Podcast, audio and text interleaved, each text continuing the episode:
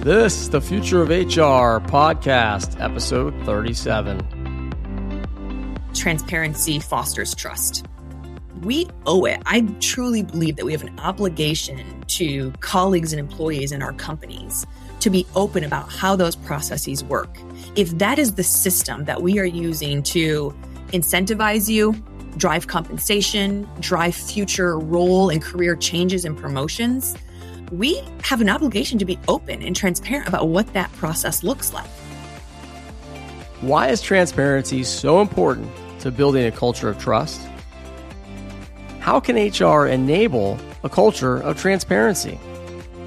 Hi, I'm your host, JP Elliott, and this is the Future of HR podcast, the only podcast whose mission is to inspire the next generation of HR leaders. On each episode, I interview successful HR executives and thought leaders who are reimagining, rethinking, and leading our field into the future. During our candid conversations, you will learn about their career journeys, their lessons learned along the way, and their insights on how to take our field and, most importantly, your career to the next level. Well, if you've been listening to the podcast over the past few weeks, then you know I'm pretty excited about Marc Effron's Future of HR workshop, which is coming to Boston on September 19th. What makes this a workshop and not a conference is the fact that seven world class CHROs will be leading highly interactive conversations with the 100 HR leaders that are in attendance. These workshops are a chance to learn from the best, debate ideas, and tackle the big challenges facing our field.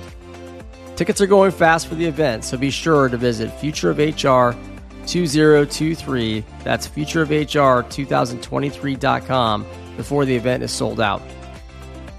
And this week, we're lucky to have one of those world class CHROs as a guest on the podcast. My guest this week is Sam Hammock, EVP and CHRO Verizon. Verizon, which you probably know, is number 23 in the Fortune 500 list with over 136 billion in revenue. It's an iconic company, and Sam and her team are responsible for unlocking the full potential of Verizon's workforce of 117,000. Before being promoted to CHRO, Sam was Senior Vice President of Global Talent for Verizon leading the HR Talent Center of Excellence. Prior to Verizon, she spent 14 years at American Express in various executive roles from finance and banking to leadership positions in HR. I know you'll get a lot out of this conversation as Sam and I discussed why she believes you can build a career while being remote, her advice on how to be intentional with your networking, the importance of transparency in building a culture of trust, how Verizon is building transparency in their talent systems and why career conversations are the most important part of the performance management process, and much more. Sam, welcome to the future of HR. How are you? Fantastic. How are you today? I'm doing great. Excited for our conversation. Appreciate you coming on the podcast. And my first question, I wanted to kick it off and talk about early in your career, and maybe people know this, maybe they don't. You actually weren't working in HR at all. And so I'm interested to talk a little bit more about how you discovered HR and the moment when you knew. Yeah, I was not planning on going to HR. And in fact, when I was asked to go, I was almost offended. And so to take you back a little bit on the journey, I came from a super humble working class family in Southwest Michigan, farmland, um, but college originally wasn't talked about in my area. It wasn't something that really many went to do. Certainly no one in my family had gone. And so when the opportunity presented itself, um, and I ended up going through some some teachers and quite frankly my athletic coaches who really urged me to do that, and it was a pivotal moment in my life. And went to school, and I thought, okay, I just need to make money, like most people. And so I studied finance and pre law, thinking that would be a really good approach. But I ended up getting out of college and took a job with Ernst Young in accounting. So I did accounting and finance for the first few years of my career, starting out with my first six years with JP Morgan Chase through a couple of different acquisitions.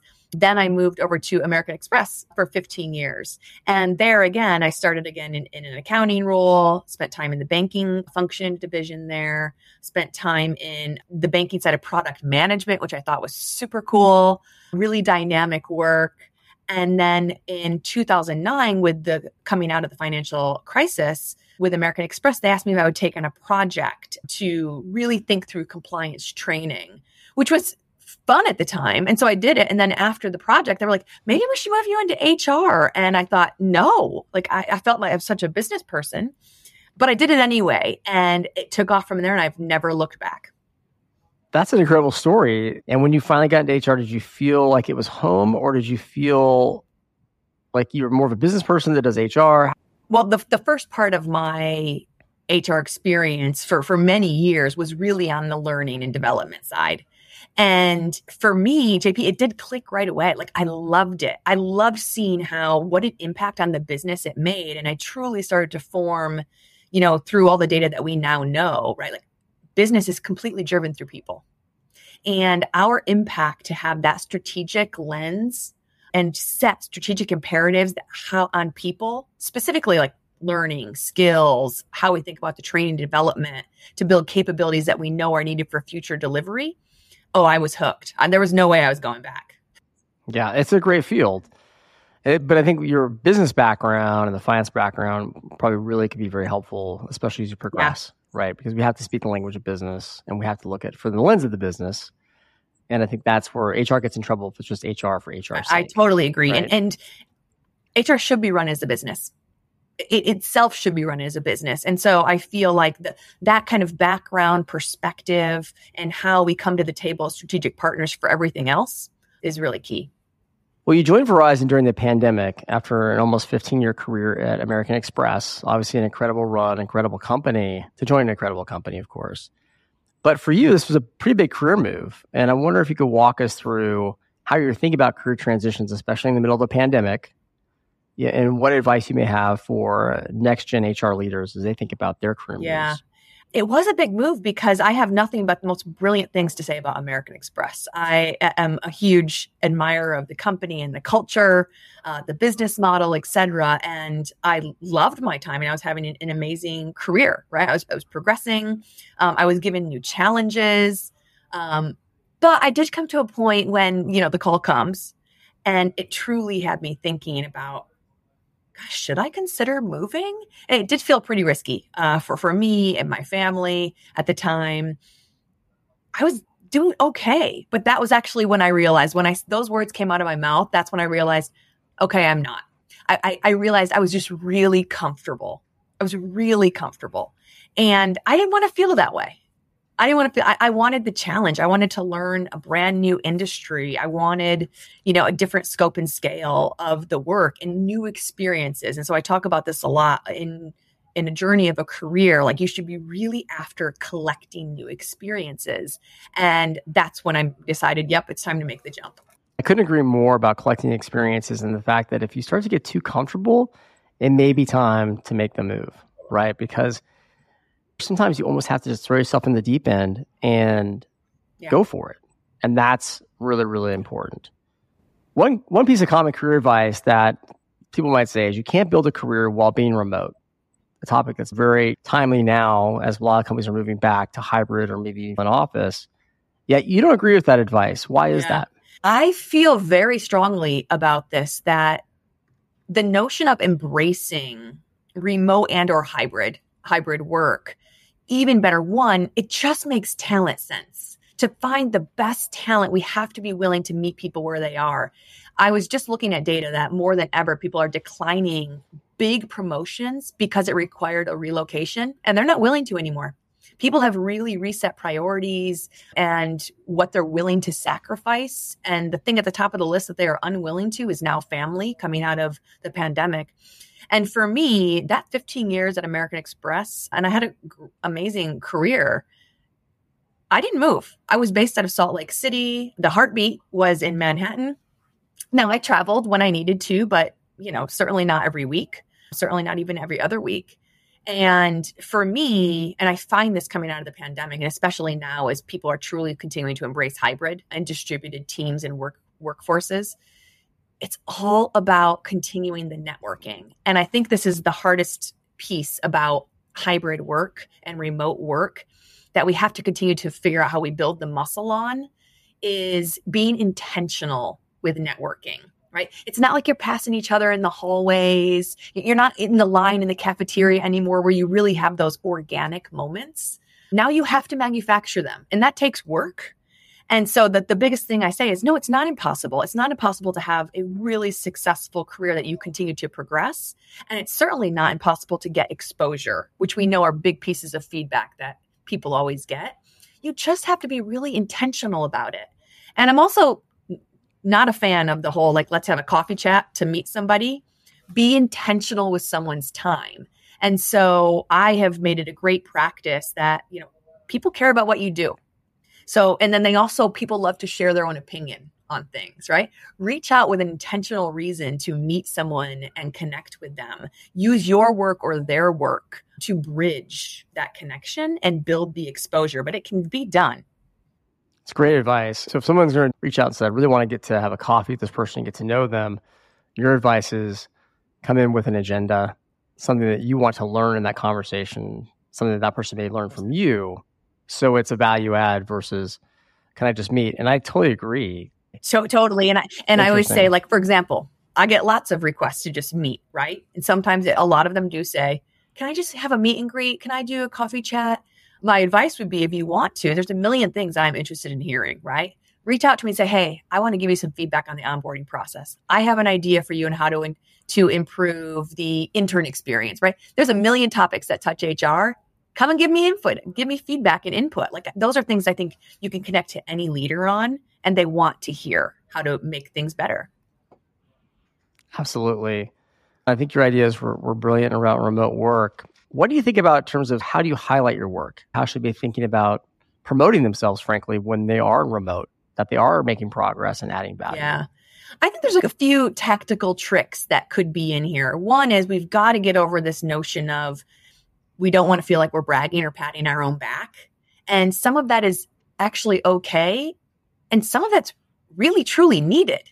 Right? We have to be able to talk about it. But there is a line of, you know, when you can be to, you need to have that balance of how to do it in the right way.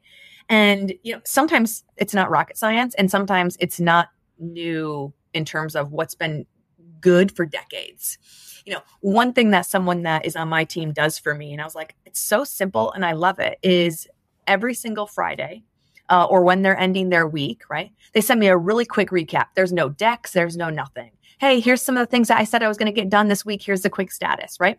But it just keeps it, they made it so it's routine. So it doesn't feel like, oh, I'm just bragging this one time it feels like it's actually part of the way they work. It's how they operate and how they communicate with me and or their peers, right? Because sometimes it goes out to the leadership team.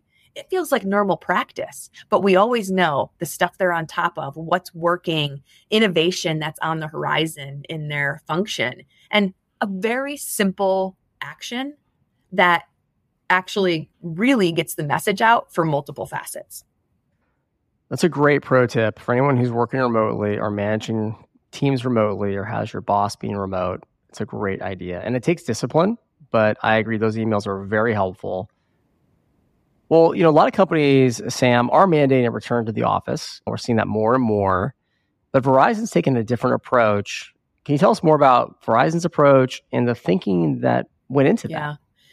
So, what we didn't do different from anybody else is really we have three pillars of the workforce, right? You're true home based, right? True home based work from home. We have a bucket for hybrid, right? Who should be spending time in the office and spending time at home when needed for flexibility reasons. And then who's truly always on site. And at Verizon, we have people in all of those categories. And we have a really big chunk that is always on site that never went home during COVID, right? We have our amazing folks and technicians that are in the field, that are in homes, that are, you know, on poles on the ground every single day. And then we have a massive amount of our workforce who is doing an amazing job serving and selling to our customers in the stores, right? They're always there. And then we have what's kind of the middle population, which I think this is, let's be real, right? It's not the two categories that we're worried about. It's people who are already working from home and continue to work from home it's really this hybrid who pre pandemic were probably used to five full days a week in the office and there was no other real norm. Sure, we had flexibility when you needed it every once in a while, but it was a rare exception if you were going to work from home, right? Maybe a random Friday afternoon in summer kind of thing. And for us, as we've seen a lot of companies do over the last year, year and a half, we have made an active choice not to be super rigid with a mandate meaning we have still not come out with something that says you will be in the office three days a week and here are the three days. But we have leaned into pretty disciplined approach of what we expect, right? We do expect that hybrid means like a balance of your time, right? That when you can work at home versus, versus for the team needs, and when you should be in the office for collaboration, for working sessions, for those things that it really matters. But it also matters for people to learn, right? When we're with each other. And so instead, we've just set the tone of where we find value, really trying to make sure that our offices feel like a magnet and not a mandate and creating those moments where we have the sense of belonging. It's really where we leverage those moments of working and coming together. And what we're finding specifically, there's been a shift over the last six months. People are asking for more of it. They're actually looking for reasons to come in. Now, they don't want to come in and be alone. That's a big thing because then it just feels like you know a creepy ghost town. But you want you want to come in when people are around and the people are loving that energy. And so we've actually started with the leaders and said hey if you're in your people will follow. They want that exposure to you. And so it's worked it's worked pretty well for us. And the other thing is i don't want to put a mandate out because then people might only come in on those days right? And what if they really love mondays? And we didn't say we said tuesday wednesday thursday um, and also, to be honest, I don't see a lot of those mandates working. I think it's a smart approach. And I agree with you on the mandate when you think about it's kind of compliance versus commitment. And I think we're going the wrong direction for a lot of companies. And I don't think it's a great look by leaders when we're saying you have to be back in the office, you know, versus saying, look, this is, like you said, these are kind of the ground rules, the guidelines, why we're doing it, and having leaders take the lead makes a lot of sense.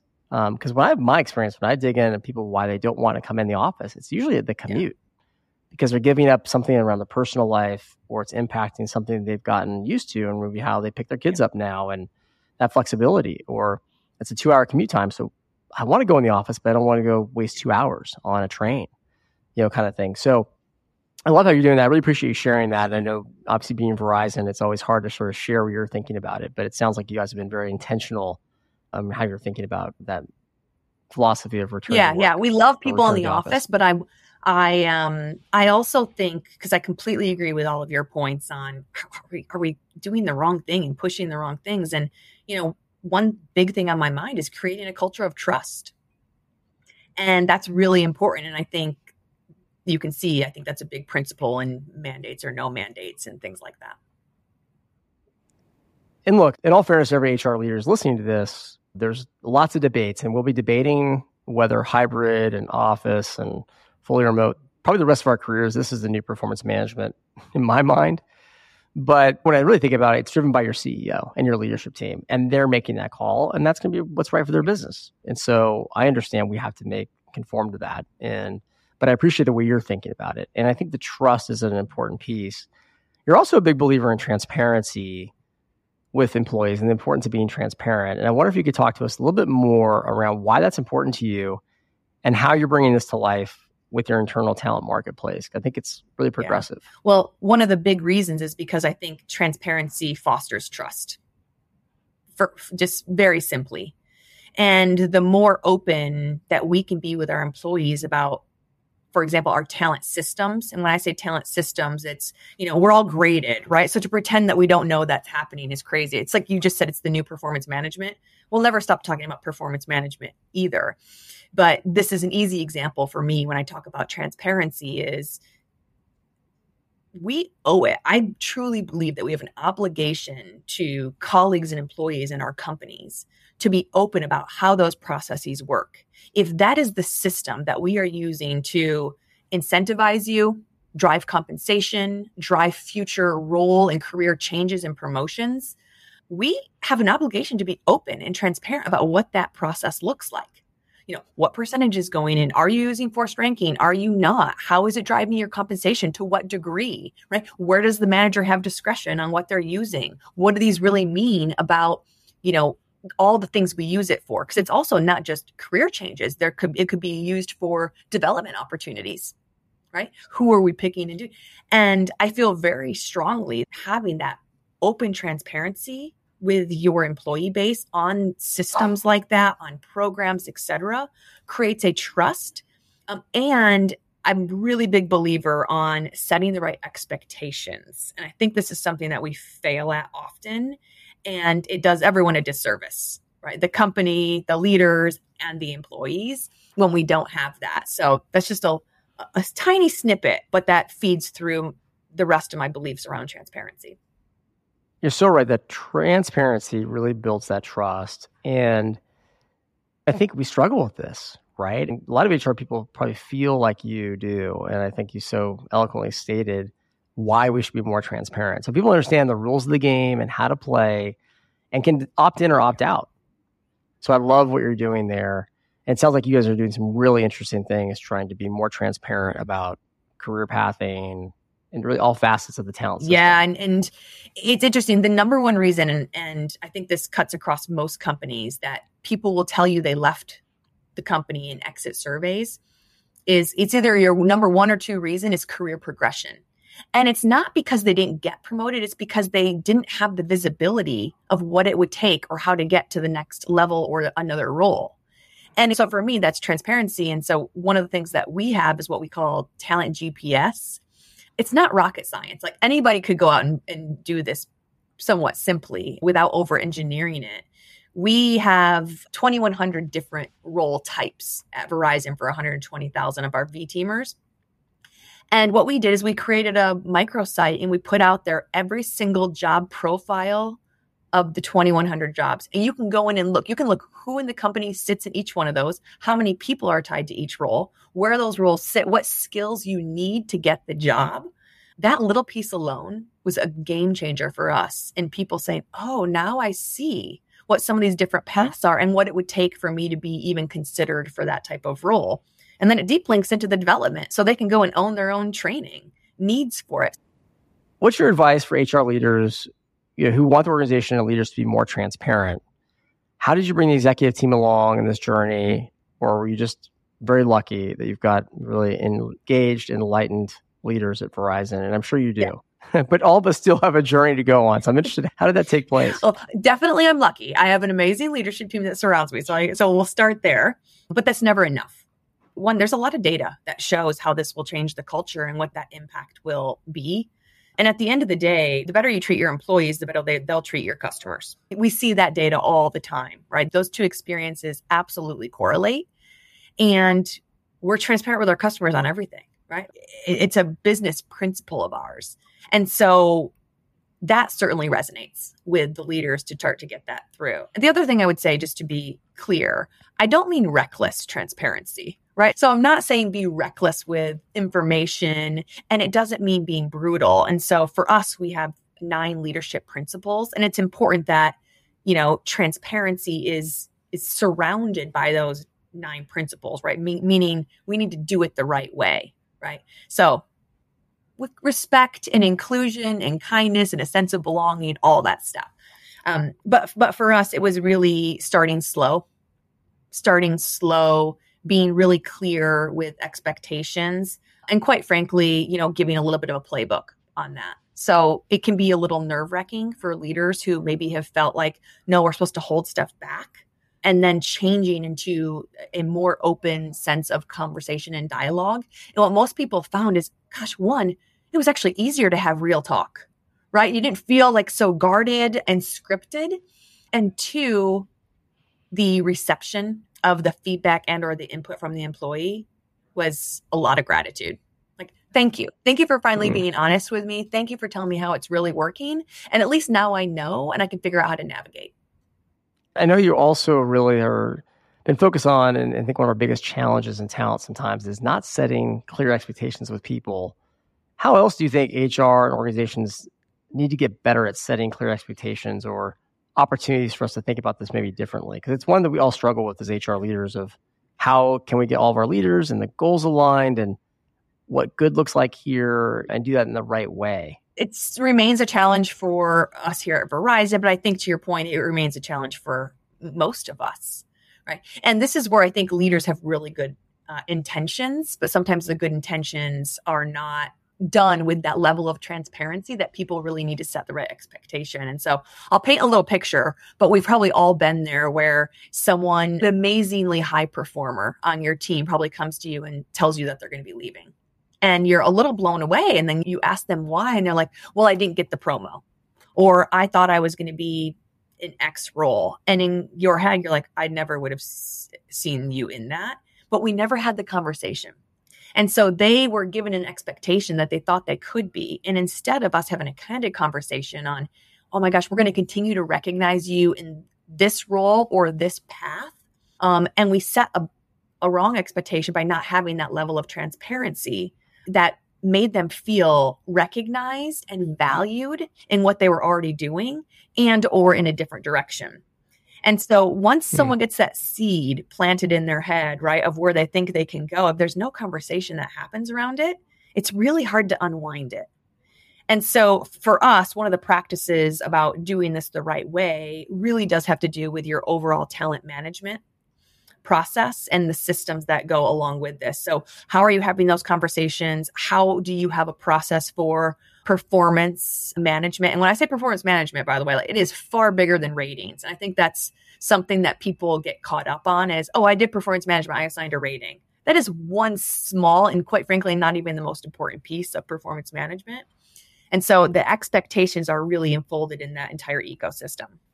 What do you think is the most important part of performance management? I think it's the real conversations around the talent development and career conversations with your employee. And this is not something that only happens two times a year, right? Or, you know, you get in the January and you're like, okay, go ahead and do goal setting and then put your development plan. And then you get all the way to the end of the year and then you give them a rating, right? I think that's the mistake people make because the, literally they think of that's the entire process. And it should be a red thread that's carried through the entire thing with real time coaching and feedback and career conversations along the way. And we forget that important stuff. Absolutely. And I understand everyone's busy, but when I hear I don't have time to meet with my team, I'm like, well, then you're not managing your team. You're not developing your team. Like, what do you mean you're not meeting with your team? Like, you're not having one on ones ever? I'm just blown away by that. Well, then how are you getting your job done? Because you must be failing if you're not talking to them. And so I think HR's role is to continue to talk about that's what performance management is. To your point, it's the full cycle all the way through compensation, starting at goal setting, but are you checking in on a monthly basis? I know we do twice a year, and maybe we make that more formal so we can track it. But please, managers, come on. I, Once a month? I, How hard is this? Oh, my, you are speaking my, my love language here. I was just talking about yesterday in a different session with my team about leadership hygiene, right? It has not changed over the decades. We all want to talk about new buzzwords and new frameworks or concepts for leadership, and that's wonderful. And it will continue to transform and innovate. But true great leadership hygiene really doesn't change. And we were talking about exactly what you just said. Come on, you should be having staff meetings, you should be having one on ones, you should be doing skip levels. Like, you don't just not do them. Right. Sam, last question for you. What is one word or phrase that you believe will define the future of HR over the next five to 10 years? You can handle a hell of a lot more disruption than you think you can. And I think as HR people, um, now it doesn't, again, it does not mean be reckless, right? There is such a thing as too much change and fatigue and proper change management and planning. But a lot of times we talk ourselves out of ideas before we even let them be brainstormed because we think, oh, that's going to be too much work. Oh, it's going to be too big of a deal. And we sometimes we forget, like, no, it's the impact that actually needs to happen. And we fill ourselves and hire brilliant people at all of our companies every single day. And their ability to adapt and be agile with change is tremendous. And so I feel like we should remember that, that we can handle more disruption than we think we can and we should continue to explore it before we kill ideas before they even get off the ground. I love that, Sam. So inspirational. HR can do more and accomplish more than we even know. We should go for it. Thank you so much for being on the Future of HR podcast and sharing your wisdom. Terrific conversation. No, my pleasure. Thank you so much for listening to this episode of Future of HR podcast. Thanks again to Sam for sharing her story and inspiring us to think about how we can build a culture of trust and transparency.